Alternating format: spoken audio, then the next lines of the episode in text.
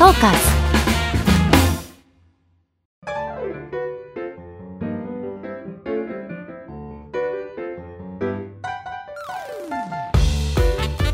さあ始まりました。現役スポーツ指揮者による音声コンテンツ宮地美穂の聞き耳。この番組はスポーツ報知の現役記者である私宮地美穂が同僚者や今一番話を聞いてみたい人に会ってスポーツ界や芸能界のあんな話こんな話を聞き耳を立てて根掘り葉掘り聞いていこうという音声プログラムです。皆さんご機嫌いかがでしょうか？あのー前の収録からちょっと時間が空いてしまいましてなんか前回の収録をちょっと聞き直したんですけどやっぱりこうあの自分の一人喋りっていうのをこう客観的に聞いてマジで聞くに耐えないですね本当に。こう普段こうスタジオで、あのーお招きするゲストの方とあと聞き耳のスタッフの方がいる中でこう一人喋りっていうのがまずすごいなんかこう居心地が悪い感じがしていてあの客観的に聞くともう自分の声がなんか自分じゃないみたいに聞こえるとか「えあう」が多いとかすごいなんかいろんな反省があってちょっとこれをどうにかしたいなと思ってるので、あのー皆さんちょっとお耳をあの優しいお耳で成長を見守っていただければと思っております。それでは本日のゲストをお招きします。スポーツ報知写真部のカメラマンで巨人やフィギュアスケートを担当していらっしゃる矢口徹さんです。よろしくお願いします。よろしくお願いします。では私の方から矢口さんについて簡単にご紹介させていただきます。えー矢口徹さんは2002年に報知新聞に入社されて、えー、と私の記憶だと最初は運動2部という一般スポーツの、はい、ところにいたような気がします。えその時宮地って会社いた？あいいバイトしてたかあなバイトしてたんだ。はいそうですそうです。そうそう3年間記者やってたんですよね。はい、なんか遠くに、あのーもう今はなきあの港区の江南の社屋の、なんか右奥っていうんですかね。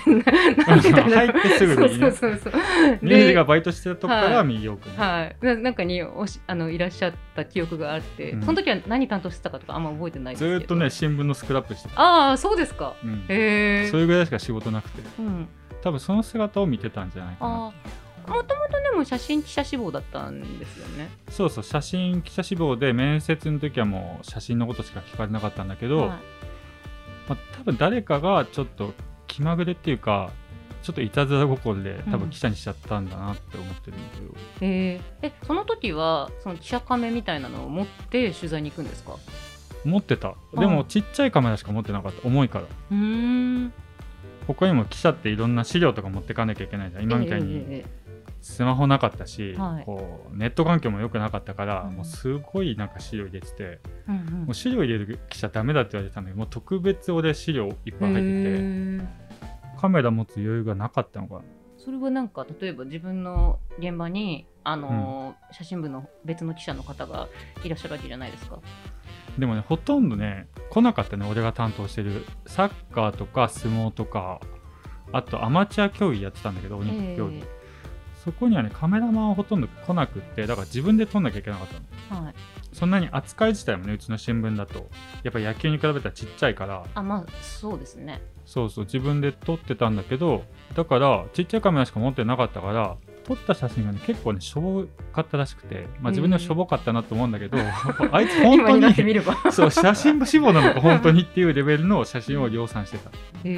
まだね、まあそれがその念願かなって写真部にうん。異動になったのって何年ですか？2005年だったかな。多分2005年。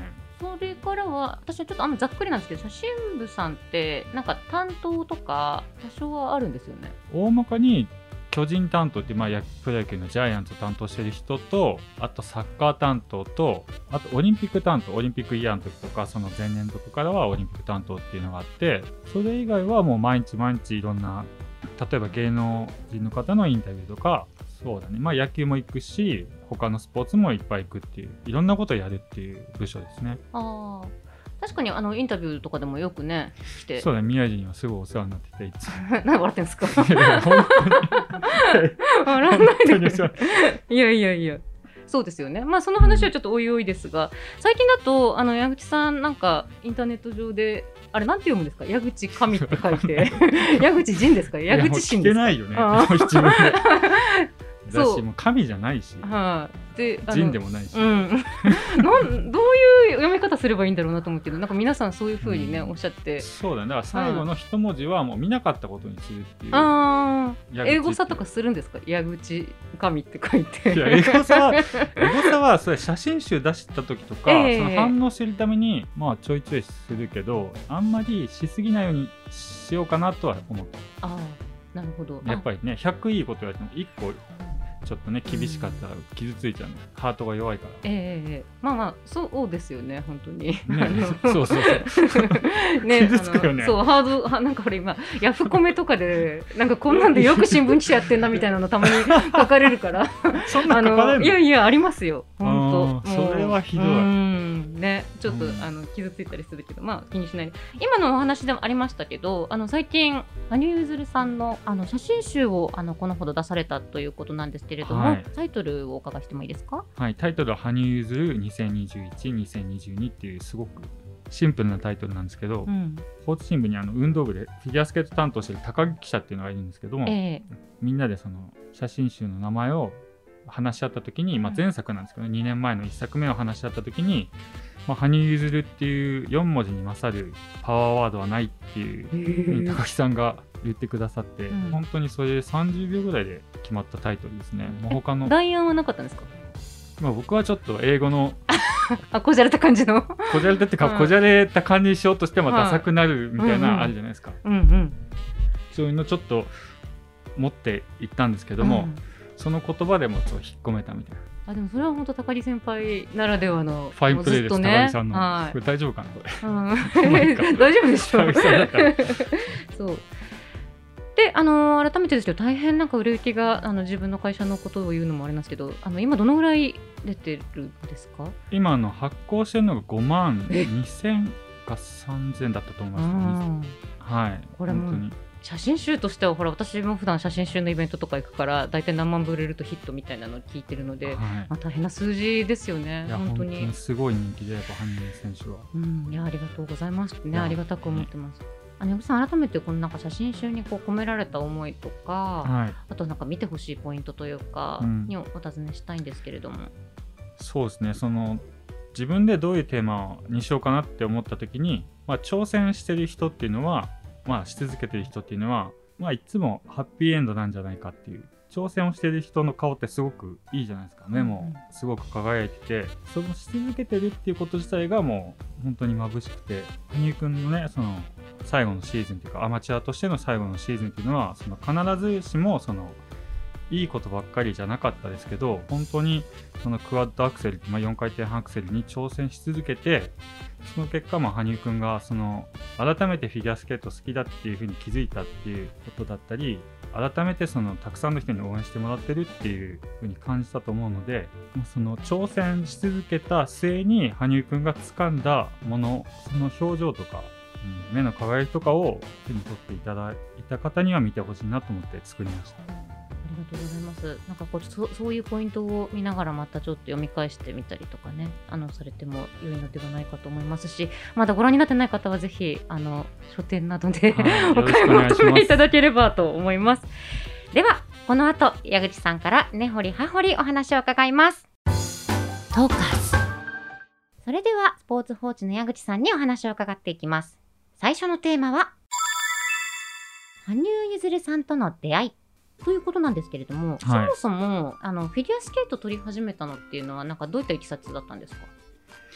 そうですね。あの僕がフィギュアスケート初めて大会通して取ったのって2019年の3月のあの埼玉であったえフィギュアスケートの世界選手権という大会なんですけどそれね本当はね僕もともと取材申請っていうか会社からえーっと行けって言われてる大会じゃなかったんですよね。あもともと別のカメラマンが、うんうん。あの一人。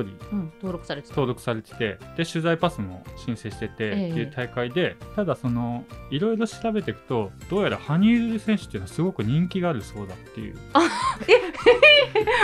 もうその時点で金メダル取ってますよね。金メダル取ってるんですけど、うん。僕そのジャイアンツ担当ばっかやってたああっていうのもあってはんまりねその人気がこんなにすごいんだっていうの分からなかったんです実態をす持って感じてなかったっていう。そうですね。その大会自体は見てたりしましたよ、うんうんうん。そのピョンチャンも見てたし、うん。トッチも見てたし、うんだから存在も知ってるしすごい選手だってすごいアスリートだっていうのは知ってたんですけど、そんなに人気があるっていうのは知らなかったんですけど、その直前ぐらいに知って、もうやっぱいろんな人に自分の製品見てもらいたいんでやっぱり人気ある選手取るっていうのはすごく魅力的なんですよね。うん。だからバズりたい一心ですよねもう。バズりたい一心で マジか。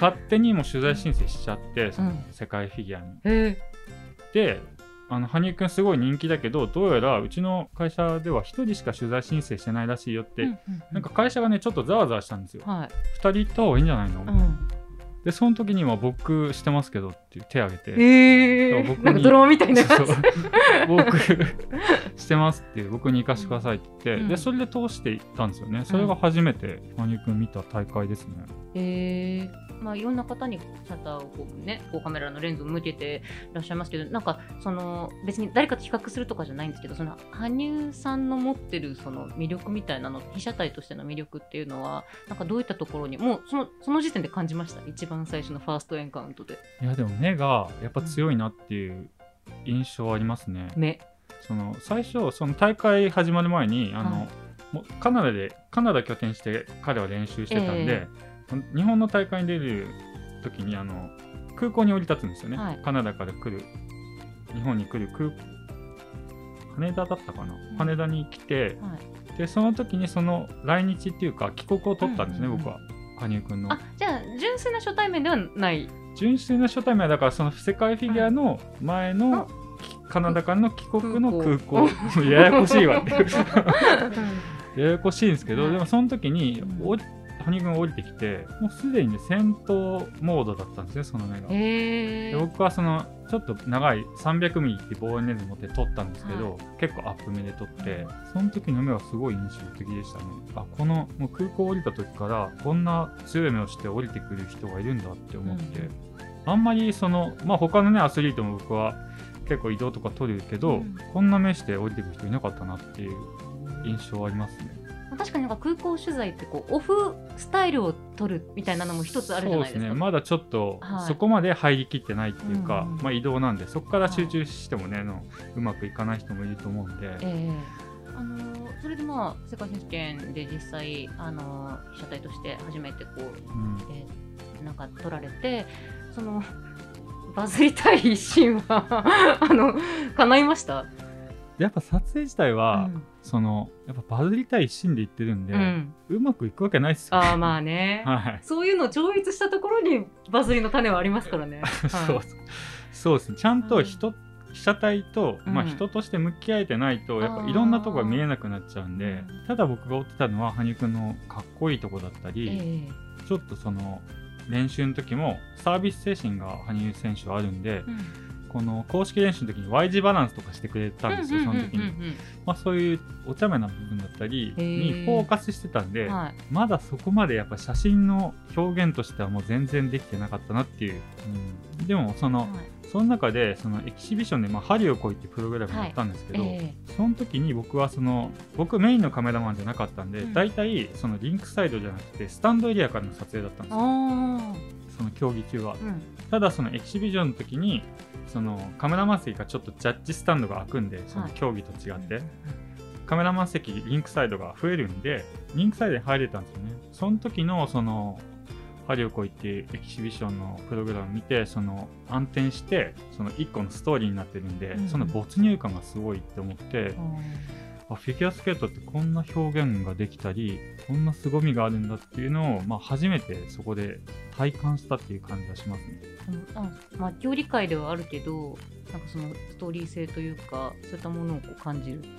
そうですね。競技まあもちろんスポーツだし、うん。競技なんですけどそういう一面もあるけど、まあ、フィギュアスケートって、まあ、その中でも特殊だと思うのがやっぱ表現の部分もすごく大事だし、そこで見てる人が心動かされたりするんでそうです。そういうとこを本当に知れたっていう大会でしたね。こう針をこいってあの羽生さんすごく大事にしていらっしゃるエキシビジョンの,、はい。あのプログラムだと思うんですけど、うん。なんかご自分の中で、あの思い出深い針をこいってありますか？やっぱ北京オリンピックのハリウ声が一番思い出深かったですね。そうです。ねそれこそ写真集にもあの、はちょっとた、ね、収録されていらっしゃいますけど、ううんん、それはなんかどんなところが京オリンピックのハリウ恋はその北京オリンピックって大会は羽生君が本当に4回転アクセルに挑戦してその集大成として臨んだ、まあ、今後も挑戦すると思いますし本人ご本人はね明言されてるんですけども、えー、ただそのアマチュアとしてはま最後の試合になって、まあ、そういう大会だったんですけど、まあ、直前ねちょっと足をちょっと痛めてしまったりその男子フリーの直前にだったりして、まあ、万全な状態じゃなかったんですけどもそうですねうまくいくいったことばっかじゃなかったんだけどその上でそのフィギュアスケートに対する愛情っていうのがすごく出てたなって思って、うん、でその北京オリンピックのハリウ恋で、まあ、羽生選手は右足をねちょっと痛めてたんですけど、うんうん、3回転アクセルっていう、まあ、彼がずっとこだわり続けてたアクセルジャンプを飛ぶんですよね。うん、その時の様子とかあ飛んだんだっていう感じとかあとその後の表情がすごく美しくて本当にその自分のプライドをそこに込めてるんだなっていうのが伝わってきて本当に感動したっていうか本当に印象残ってますねそれは。そういう時ってなんか終わんないでほしいって思うものなんですか？ななんかどういう感情で撮ってるんですか？無心ですか？いや結構考えますよ。ああ飛ぶんだっていうふうに思ったしその時は、えー、であ改めてその写真を見直してみたりして、うん、あこういう表情してたんだなって思って、うん、本当に胸が熱くなるっていうかそんな感じですねなんかその写真撮ってる時もそうなんですけどその後の自分の写真見て気づくこともあるんで、うんうんうん、まあ、その全部含めて印象に残ってる感じですね。トーカそれではちょっとこの流れで次のテーマいきます。羽生結弦さんとの忘れられない思い出。今結構ずいぶん語ってもらったんですけどね。あのー、なんか、いろいろ多分あると思うんですけれども。いろいろはそんななくて話す機会がほとんどないんで。そうですよね。やっぱり動線も違いますからね、はい、プレスとその選手っていうのは、うん、そうですね。で僕あの撮り始めたのが2019年からなんで、うんうん、まあ1年足らずでもコロナになっちゃって、うん、世界は。それでまあほとんど選手とも近づけなくなって大会自体入れなくなっちゃったりしたんで、うん、ますますその距離が遠くなって挨拶自体もなかなかできなくて、うん、初めてそのこの間あの羽生選手がプロに転向してから練習を公開した、まあ、シェアプラクティスっていうところで初めて挨拶させていただいたっていうそれがもういい思い出です忘れられない思い出っていうか、まあ、最近なんですけど、うん。えちなみにちょっとそのどういうシチュエーションでどんな感じで挨拶してどうお答えになったんですか羽生さんは？そうですね。そのまあ挨拶できたのはその個別インタビューって各社に5分間だけ割り振られた、しびれる時間ですね。はい、の冒頭で、うん、まあ、名刺だけ渡したいって思ってたんでずっと挨拶できてなかったんで、うん、写真集も出させていただいてるのに、うん、全然挨拶できてないなっていう。だからもう写真撮るよりも挨拶しに行こうみたいな。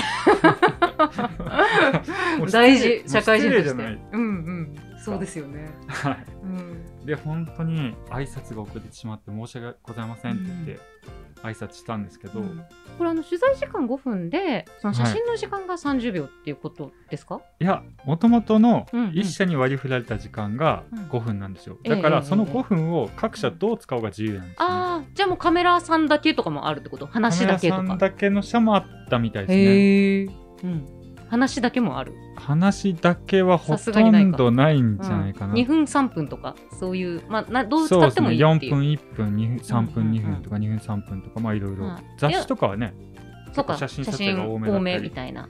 うん、じゃあ矢口先輩的にはどういうこうあの想定でいたんですか？もともとあのフィギュア担当の高木記者と話した時は、えーはい、僕はその1分くださいって言ったんですよ。うんうんうん1分もらえればっていう話しびれる時間ですけどね1分でも、うん、そうですね。でもまああの大体記者の人もねその、うん、の頑張りとかも見てるから、はい、1分でなんとかできればっていう感じだったんですけど、うんうん、やっぱ高木さんがね思った以上に、ね、質問長くてああって。いや知らないですよ。あいやでもそうなるよねってあの なかなかほらないから個別で取材できるタイムあのそうそうそう。機会が。はい、でやっぱり紙面的に大きく展開するっていう気持ちもあっただろうし、えーはい、やっぱ高木さんもプレッシャーあったと思うんで、うん、そこは僕は何とも思ってないんですけど、何、うん、とも思ってない嘘かもしれないですけど、うん、でもまあ、残り30秒になってしまったとそれでインタビューの時間が4分30秒で、はい、でそこの30秒でそのまあそのインタビューと写真撮影のスペースは同じ部屋だったんですけども、まあもうすぐ隣なんですけど、そのライティングセットしてるところに羽生君にちょっと移動してもらって、で30秒撮って撮影したっていう感じですね。こう連れてきて座ってくださいこういう角度でお願いしますみたいな、ね。説明がまあ5秒とかですよね。そう手はこんな感じでうん。みたいなので、いやもうもうちょっと言ってもう15秒ぐらい使ってましたね、だって移動して移動して座ってください、うん。うんじゃあバストアップです。でいきますね、うん。あじゃあバストアップなので手はちょっと上の方にしてもらっていいですか？お時間です。まあそうなっちゃいますよね。最初に取っとけみたいな感じ、つべこも言わずにみたいな感じだったけど、はいやっぱ羽生くんがそのやっぱインタビューの席からその撮影スペースまではい。もう光の速さで移動してくれたし、はい。えーそうなんですか。もう結構あのバーって移動してくれてはい。時間30秒ですって言われたんで、うん。本当に羽生くんも急いでくれたしはい。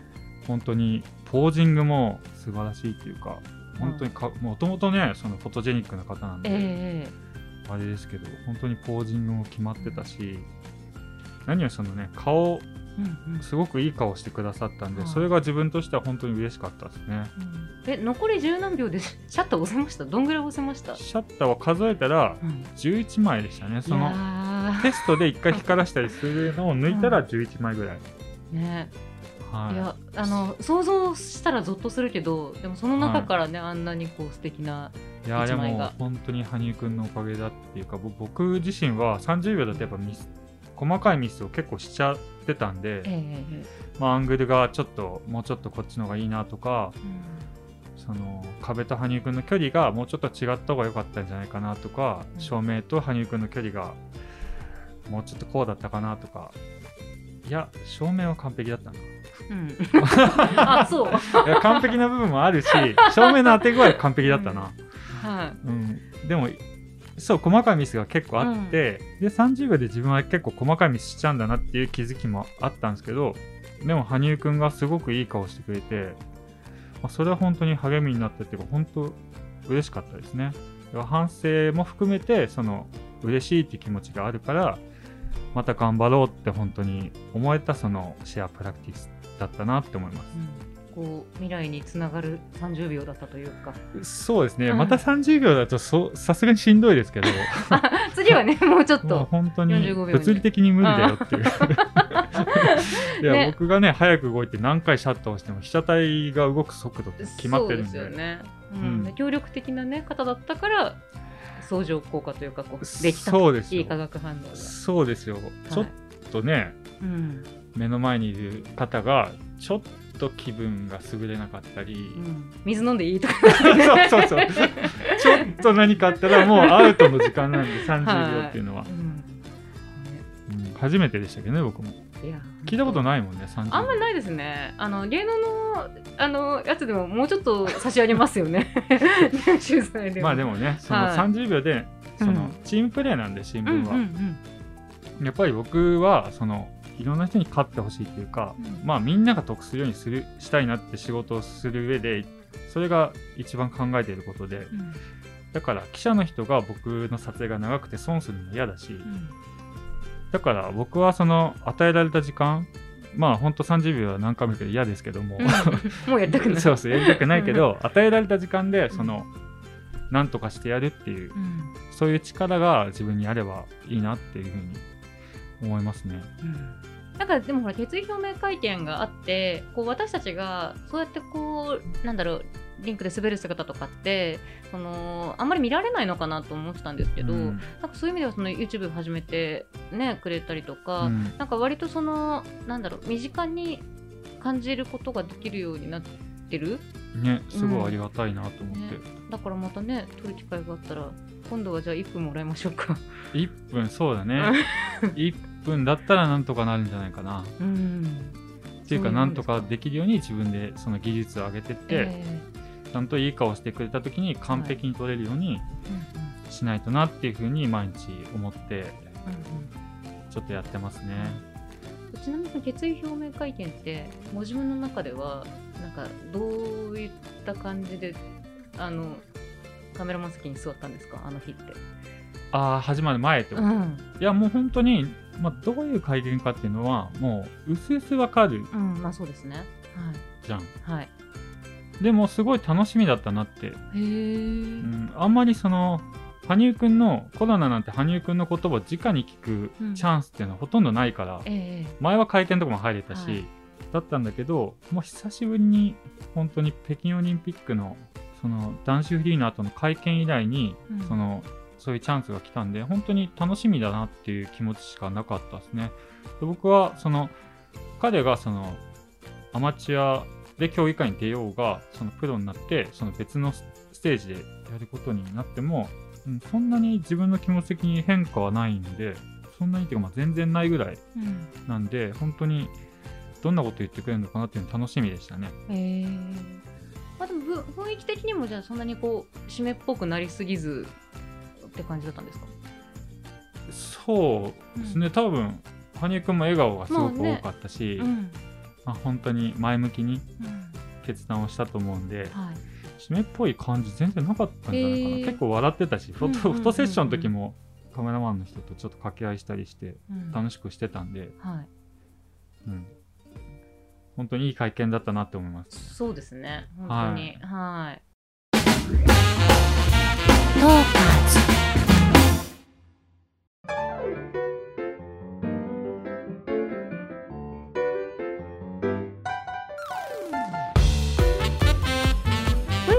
お時間の方が来てしまいました。ただ矢口さんちょっとまだまだお聞きしたいことが まだねあの 2, 割ぐらいしかちょっと聞けてないんであの続きはあの次回の更新でお話しいただこうと思います。矢口さん次回もよろしくお願いいたします、よろしくお願いします。というわけで宮地美穂の聞き耳次回の更新をお楽しみに。それではまたお会いしましょう